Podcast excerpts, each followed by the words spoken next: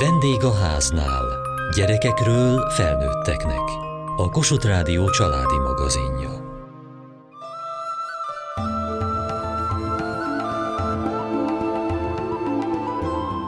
Húsz éve már, hogy először láttam nevelési célú színházi előadást, azóta több társulat is foglalkozik ezzel. Céljuk, hogy olyan fogalmakat mutassanak be a gyerekeknek, mint a szabadság, a becsület, a hűség vagy a környezetvédelem, amikről nehéz beszélgetni. Az Inárcsi székhelyű KB 35 csapata drámapedagógusokból, tanárokból, pszichológusokból áll, akik megszállottan hisznek a munkájukban. 2016 óta működik a KB35 Színházi Nevelési Társulat. Nagyon izgalmas a név. A KB-t azt még értem, de mi a 35? Szivák Tóth Viktor, színész drámatanár. Már a korábbi gyerek és diákszijátszós múltunkban ez létezett ez a kifejezés, mert hogy folyton kérdezték tőlünk, hogy honnan jövünk, és mi mondtuk, hogy Inárcsról, és jött a kérdés, hogy az hol van és akkor mindig azt mondtuk, hogy kb. 35 kilométerre van Budapesttől délre, és innen maradt meg a kb. 35, úgyhogy ezt jelenti. Az, hogy a gyerekek nem nagyon járnak színházba, tudjuk. Azért fontos ez a csapat, mert ezt az űrt tölti ki. Kovács Zoltán, magyar tanár és drámatanár. Igen, tehát számunkra nagyon fontos az, hogy eljussunk minél több helyre az előadásainkkal, és kifejezetten olyan közösségekhez, osztályközösségekhez is, akik esetleg kevésbé tudják azt megengedni maguknak, hogy elmenjenek kőszínházakba, drágább jegyeket kifizessék, meg egyáltalán nyilván van egy csomó olyan iskola, ahol nehéz is rávenni a gyerekeket akár egy esti programra, hogy elmenjenek egy színházba, még ha esetleg pénzben még megoldanák, de egyébként se könnyen mozdulnak, és akkor azt tudjuk nekik ajánlani, hogy mi oda megyünk helybe, elkérünk két tanórát, és akkor ott az ő tantermükben megvalósul egy színházi előadás, és ez nekünk eléggé fontos olyan diákok is részesülnek így színházi élményben, akik akár mozgáskorlátozottságuk révén, vagy akár hallássérült gyerekek, tehát számokra is tudunk juttatni ilyen programokat. Például egy 30 fős kerekesszékes csoport nem tud részt venni egy közszínházi előadáson, mi viszont el tudunk hozzájuk menni. Fazekas Anna Dorka, pszichológus a csapatban, de persze mindenki drámatanár is, és színész is. Ami sokkal több, mint egy színházi előadás, az az, hogy utána a gyerekekkel meg lehet beszélni, hogy mit történik. Ez hogy szokott működni? Boda Tibor, drámatanár. Úgy szokott működni, hogy igazából nem csak a végén kérdezzük meg őket, illetőleg nem feltétlenül csak a végén van beszélgetés a látottakról, hanem formában benne van az, hogy az előadás cselekménye egy ponton megáll, és kérdéseket teszünk fel azzal kapcsolatban, hogy mi történt, mit láttak, de nem csak úgy, hogy mi a véleményetek a látottakról, hanem gyakorlatilag bele tudnak helyezkedni a karakterek helyzeteibe. Tehát akkor egy kicsit ők is alakítják a történetet? Még erre is van lehetőség. Bizonyos kereteken belül olyan előadásunk is van, ahol az előadás vége egy séma szerint tulajdonképpen panelek mentén meg van írva, hogy hova kell eljutnunk, de bizonyos részlete és bizonyos részlet megoldásai a mentén alakulnak, amilyen véleményt mi hallunk a gyerekektől. Még óvodásoknak is van előadás. Lehet az óvodásoknak játszani, Dorka? Abszolút lehet. Erre a Varázsacse című előadásunk az élő példa. Ebben az előadásban a szabad játék és az alkotás örömét hozzuk közelebb a gyerekekhez, és hát olyan bevonódásokat látunk rajtuk. Ezt nem én játszom ezt az előadást egyébként, de fantasztikus látni kívülről is, ahogy, ahogy bevonódnak a történetbe, és ahogy egy emberként állnak ki a történet szereplőjért, hogy igenis játszhat ő, vagy, vagy alkothat tehát hogy megvédik a szereplőt, még az obodások is. Nyilván ez a legfontosabb a bevonódás, de ezt hogy tudjátok elérni, hogy egy középiskolás bevonódjon? Viktor? Kívülről úgy tűnik, hogy annyi az egész, hogy nagyon jó fejek vagyunk, aranyosak, kedvesek, és értünk a gyerekek nyelvén. Hát mögötte van egyébként egy több éves képződés, mindannyiunk életében volt ilyesmi, tehát ennek egy nagyon komoly módszertana van. Természetesen a fokozatosság rendkívül fontos, nem egyetlen interakciót hajtunk végre a gyerekekkel mondjuk előtte vagy utána, hanem sok apró lépésbe juttatjuk el őket oda, és nagyon fontos, hogy az elején rögtön szerződünk is velük élőszóban, hogy mi fog történni, hogy itt most tényleg számít az, amit ők mondanak, hogy mi komolyan vesszük, ráadásul még ilyesmiket sem csinálunk, ezt már csak azok veszik észre, akik a szakmából jönnek nézni, hogy nagyon megdicsérjük, hogyha jót válaszol, vagy azt mondjuk, hogy hú, ez, hát ez egy nagyon veszélyes gondolat, amit mondasz, ezen gondolkodjál még egyszer, ilyeneket sem szoktunk, hanem abszolút nyitottsággal viszonyulunk hozzájuk, és abban bízunk, hogy az ő párbeszédük, az ő közös játékuk és a történet igazsága és az emberi igazság azok kiforják magukat ezekben az interakciókban, és ez így is történik. És van, ahol persze nagyon kicsiknél nagyon sokat játszunk is, ott ők festenek is, természetesen annak is van egy elméleti háttere, ott ha jól sejtem, a szenzomotorikus képességeket fejlesztjük, de ezt majd a Dorka elmagyarázza, ő a pszichológus a csapatban, de amikor meg egy-egy témával foglalkozunk, akkor ez természetesen sokkal több gondolkodás, és nagyon sokszor felkínáljuk azt is, hogy ők lépjenek szerepbe. Ez nem kötelező, és vannak olyan formái, amik könnyebbek, mint hogyha egyedül kell színpadra állni, például csoportosan vesznek fel egy szerepet, és akkor adott esetben Tibit, aki egy karaktert játszik, aki egy zaklató karakter, őt Letámadják? Le, tehát tulajdonképpen igen. Azt hiszem, hogy ezt bátran mondhatjuk, de lehet, hogy a Tibi ezekről az élményekről hitelesebben tud beszélni. Torka, a történeteknek azért az emberiség múltjában erős szerepe van. Tehát, hogyha visszagondolunk azokra az időkre, amikor még a történetmesélés volt a közösségnek az összetartó ereje. Hát igen, azt ugye tudjuk, hogy a mese az nem a gyerekszobába született, hanem a felnőtteké volt, és csak száz éve száműztük a mesét a gyerekszobába. Igen, igen, és hogy ezeknek a történeteknek is van egy ilyen ereje, illetve a történeteken túl arra is lehetőséget ad egy-egy ilyen előadás, hogy úgy gondolkozhassanak, úgy fejthessék ki a véleményüket, hogy közben nem magukról kelljen beszélniük, hanem a történetről. És ez ad egy olyan biztonságot, amit ritkán tudnak ők megtapasztalni, vagy, vagy akármi felnőttek is az életünkben, hogy kifejezhetjük a véleményünket anélkül, hogy esetleg egy szociálisan nehéz helyzetben, mint amilyen egy osztályközösség tud lenni, abban fel kelljen vállalniuk saját saját magukat, a titkaikat megosztani, vagy nagyon mélyen megnyílni. Zoli? A színház az még fontos elem ebben. Tehát, hogy itt nem csak egy történet elmesélése zajlik, hanem a színházon keresztül megtörténnek dolgok, események, amik, hogyha jól hitelesen működnek, akkor még inkább be tudják vonni a gyerekeket. Ugye akkor adódik olyan lehetőség is, hogy esetleg valamelyik karakterrel ők interakcióba kerülhetnek, és azt élhetik meg, hogy itt most valami valós vita, vagy valós helyzet jön létre abban a szituációban. Sok esetben például mintákat szerezhetnek élethelyzetekről, tehát kipróbálhatnak olyan élethelyzetet, hogy például hogyan tudom én megvédeni saját magamat, vagy valaki mást egy zaklatóval szemben, hogyan tudok kiállni magamért, hogyan tudok én képviseletet gyakorolni, tehát hogy erre is egy alkalmas terepez, hogy egy mintát szerezzek egy biztonságos helyzet keretein belül.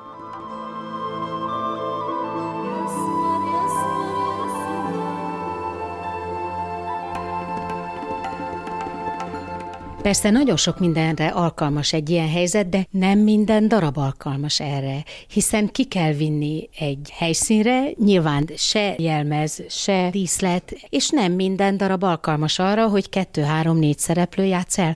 Hogyan választjátok ki a darabokat? Nagyon egyszerű a módszerünk, a legtöbbször nem választunk ki semmilyen darabot, hanem kiválasztunk egy témát, azt nagyon komolyan megalapozzuk, tehát felmérjük, hogy vajon most éppen mire van igazán szükség, mik a legégető problémák, beszélgetünk pedagógusokkal is közöttünk is van, és aztán mi fejlesztünk saját szöveget. Ti írjátok a darabot? Alapvetően igen. Van, amikor ez egy teljesen kollaboratív munka, tehát igazából nem is feltétlen kerül lejegyzésre a szöveg. Tehát egy csomó improvizációra ad lehetőséget. Abszolút, és hát azért van olyan is, hogy megírjuk. Ez nem csak egy szerzői szöveg, hanem ez tényleg képviseli mindig az összes alkotónak a véleményét, tehát van egy erős közös alkotás benne. Mik azok a témák, amik most az asztalon hevernek, Tibor? Van egy előadásunk, aminek az étkezési zavar a fókusza, ami nagyon problematikus lehetne drámapedagógiai szempontokból, de természetesen minden mélyebbre megy. Le van ásva egy kicsit ennek a mélyére, és kapcsolódások hiányai, illetve azok minőségének a feljavítása az, ami mélyebb fókusz. Úgyhogy tulajdonképpen, amikor ilyen felületi probléma, hogy valaki valamilyen dolognak a függője, ott nem fogunk a felszínen lecövekelni, hanem általában mélyebbre megyünk, és akkor az emberi kapcsolatokat vizsgáljuk. Hogy működik egy ilyen darab egy iskolában? Dorka. Amint a Tibor említette, ez a Giza című előadásunk, aminek a segítségnyújtás is a témája. Ennek az egyik ürügye ez a lány, akinek többek között az étkezéssel is van nehézsége. És ebben az előadásban kifejezetten úgy operálunk a pedagógiai része, hogy mind a ketten szerepben maradunk, ketten játszuk ezt az előadást, és a szereplőnek egyfajta belső gondolataiként szólalhatnak meg a gyerekek. Ezek olyan égető élethelyzetben történnek ezek a kinyitások, amikor beszélhetnek a gyerekek a karakterekkel, amik nagyon megmozgatják őket érzelmileg, de aztán a történetnek van egyfajta feloldása, illetve ebben az előadásban kifejezetten én is, mint pszichológus utána egy kicsit még beszélgetek a fiatalokkal, és van lehetőségük utána is megkeresni minket. Zoli? Van egy előadás, aminek az a című a Sorsgenerátor, ez egy regény alapján készült, ez az Emlékek őre című regény, amit egyébként talán sokan ismernek. Ebből egy kis részletet választottunk ki, és hát ott a téma az leginkább az, hogy mit kezdünk a szabadsággal, illetve hogy milyen nehézségei vannak annak, hogy mi az életünkben egy csomó mindent szabadon döntetünk. Hogy ez egy olyan disztópikus világot mutat be, ahol, ahol mindent megmondanak az embereknek, hogy hogyan éljék az életüket, minden kis részletben van osztva nekik, és tulajdonképpen azzal szembesítjük a gyerek gyerekeket, hogy lehetne úgy is élni, és ahhoz képest a mi életünk a sokkal szabadabb. Azt járjuk körül, hogy ez miért jó, meg milyen nehézségei vannak a sok szabad döntésnek. Nyolcadikos, kilencedikes korba szoktuk elővenni ezt az előadást, és ott ugye a pályaválasztás is egy fontos téma, tehát erre is rezonál ez az előadás. Viktor? A Meglepetés című előadásunk a tanárokról szól, a mesterekről, azokról az emberekről, akiket szívesen követnénk. Ennek persze, amikor ilyen helyzetbe kerülünk, hogy valakit mesternek választunk, vannak veszélyei, és ennek a veszélyével is foglalkozunk. Azt vizsgáljuk, hogy mi az a tudás, ami számunkra megbízható, mi az a kritikai tudás, ami segít abban, hogy számunkra veszélyes mestereket válasszunk, és hogy hogyan tudunk a saját fejlődésünknek a gazdái lenni felelősséggel, és ezeket a helyzeteket vizsgáljuk vizsgáljuk. Természetesen, mivel drámai helyzeteket keresünk, itt nagyon gyakran előfordulnak a sztorikban nagyon komoly konfliktusok, komoly sérülések. Itt is figyelünk arra, hogy ennek a feloldásában is segítsünk, és ne csak úgy, hogy mi adunk egy receptet rá, hanem kinyitjuk a diákok felé, akik saját maguk találják meg a kiutat belőle. Van olyan téma, ami most került elő, és meg kellene szülni belőle egy darabot? Tibor? Az anyag, amivel legközelebb fogunk foglalkozni, az szintén a kivétel, ami erősíti a szabályt, mert itt is van egy írásos alapanyag. A Benne vagy című írása Kovács Dániel Ambrusnak, Láttam belőle egy színpedi adaptációt, és nagyon szerettem, és megfordult a fejemben, hogy fel lehetne dolgozni tantermi drámaként. És ennek fogunk legközelebb nekiállni, talán már február-márciusban. Ez pedig a szabad akarat és a könnyebben járható út, hogy hogy tudok nemet mondani, vagy mi az a pont, amikor még nemet lehetne mondani, és hogy miért nem sikerül ez, amikor ott érzi az ember belül, hogy igazából nem kéne belemászni, és ezt fogja egy kicsit körüljárni. És itt is akarunk természetesen vagy feloldozást, vagy legalábbis úgy elgondolkodtatni őket, hogy ők jöjjenek rá, hogy mik voltak azok a pontok arra vonatkozóan, hogy hol lehetett volna kiugrani a szituációból. Van olyan helyzet, ami nem működött? Zoli? Mindegyiknek van olyan haszna, vagy olyan értéke, ami akkor létrejött, mert mindenki el tud belőle valamit vinni. De mondjuk nehézséget az tud jelenteni, hogyha tényleg olyan egy csoport, ahol a gyerekek egymás előtt nagyon nehezen szólalnak, meg nehezen nyílnak ki, nehezen indul el egy kommunikáció, Ilyenkor ez nehézkesebben megy. Akkor is megtörténik sok minden, meg a színház hat, működik a dolog, csak azt érezzük utána, hogy hát itt egy picit ez, ez bennük maradt.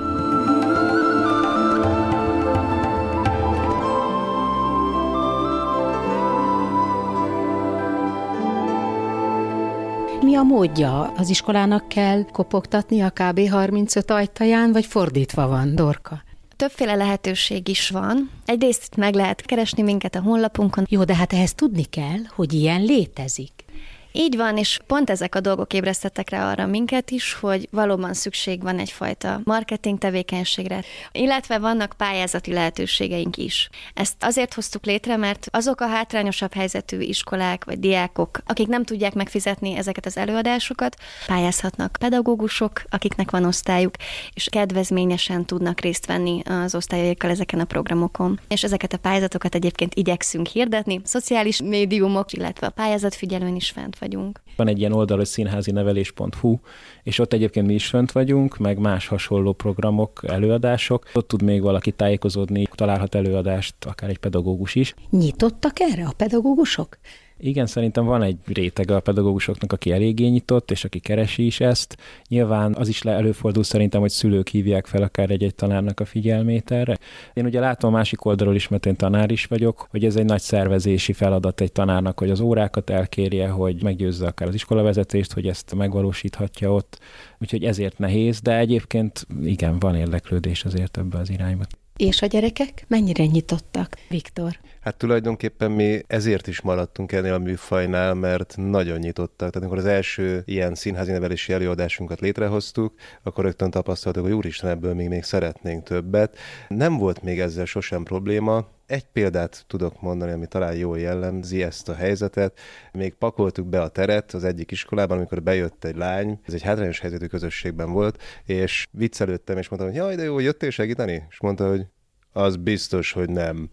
Majd becsapta az ajtót és kiment, és utána bejött, ugye, és leült a rögtönzött nézőtérre, és tényleg ilyen 10 perc után már egyfolytában beszélt, és megmondta, hogy ezt hogy kéne csinálni, és látszott, hogy átélte az egészet, és aztán valami jó visszajelzéseket kaptunk tőle. Tehát nagyon könnyen meg lehet győzni a gyerekeket is a felszabadult játékkal.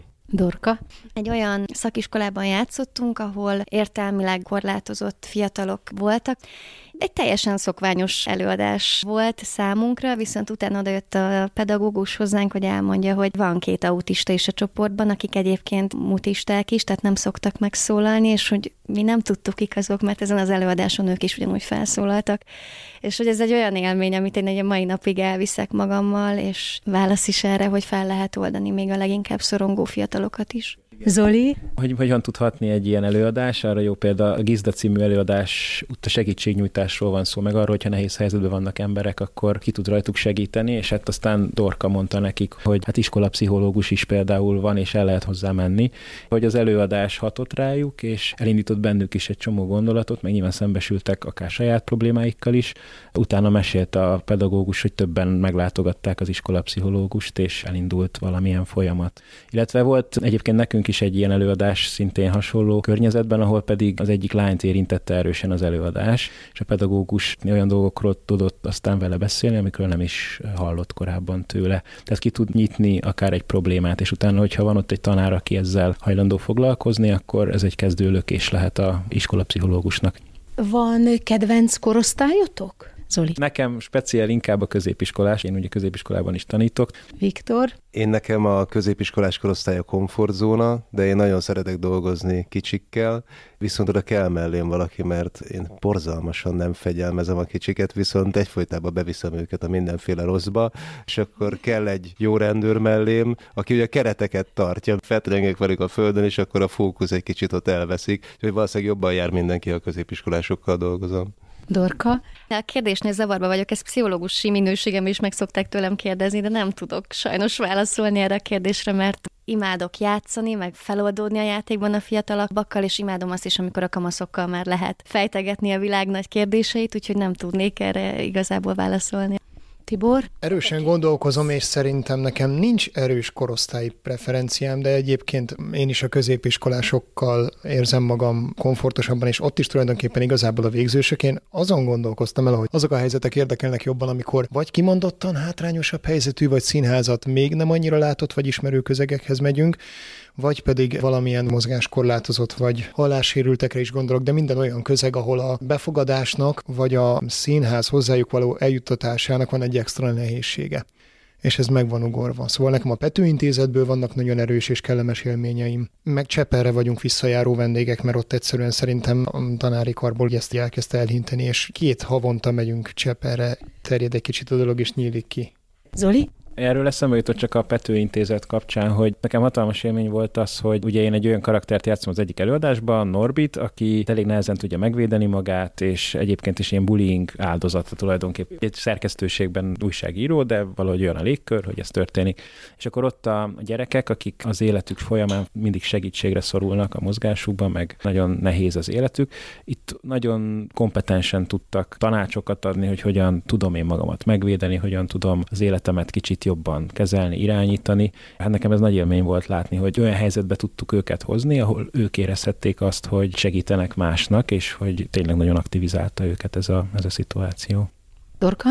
Valójában azt gondolhatnánk, hogy a hátrányos helyzetű fiataloknál vannak a leginkább égető problémák, és hogy oda kell a legtöbb segítség, és ez bizonyos szempontból valóban igaz, mert a lehetőségek korlátozottak, viszont azt is nagyon gyakran tapasztaljuk, hogy akár elit gimnáziumoknak is a diákjai számára, akár az érzékenyítés mentén, vagy sok-sok téma mentén tudunk olyan, olyan dolgokat bevinni, amikkel ők még ott korábban nem találkoztak. Ezt azért is tartom talán fontosnak kihangsúlyozni, hogy ez nem csak a hátrányos helyzetűeknek a művészete vagy az ága, hanem valóban mindenféle iskolában erre lehet szükség.